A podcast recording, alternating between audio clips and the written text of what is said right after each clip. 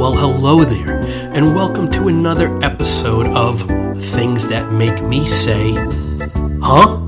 It's here where we're going to talk about topics, things that we say, I say, you say, we hear other people say, things that just exist in the world that leave us just saying, Huh? Hello, hello, hello, beautiful people. Hello, ugly people. Um, welcome to another edition of Things That Make Me Go, Huh? I want to just talk for a minute today about watches, right?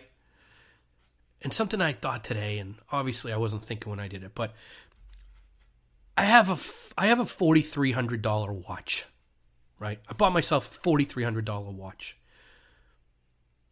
but it tells the time just as a three dollar watch does.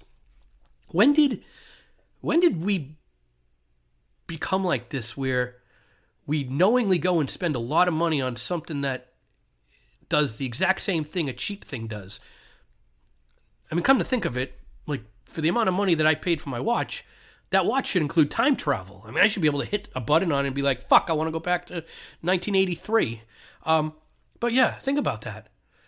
You know, it's sort of like I don't know. We spend money on things and that that that that don't really deliver any other value. I mean, you got plenty of people that uh, you know, drive Land Rovers that don't own any land. Like it's it's backwards. I don't know. Watches. You know, I don't know. The the nineteen dollar Casio that my mom got me when I was a kid tells the exact same time as my forty three hundred dollar Breitling, or the people that are spending fifty thousand dollars on a Rolex. Like it does the same thing. And to think of it, there's some watches for that amount of money that don't even have the fucking date on it. Just tells you the time.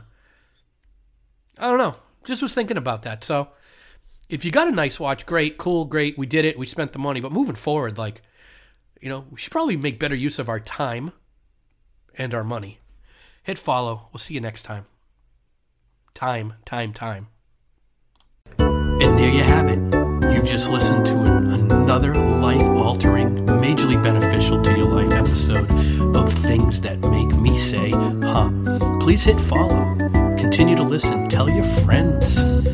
Send us ideas. And until next time, try not to say something that might make me say, Huh?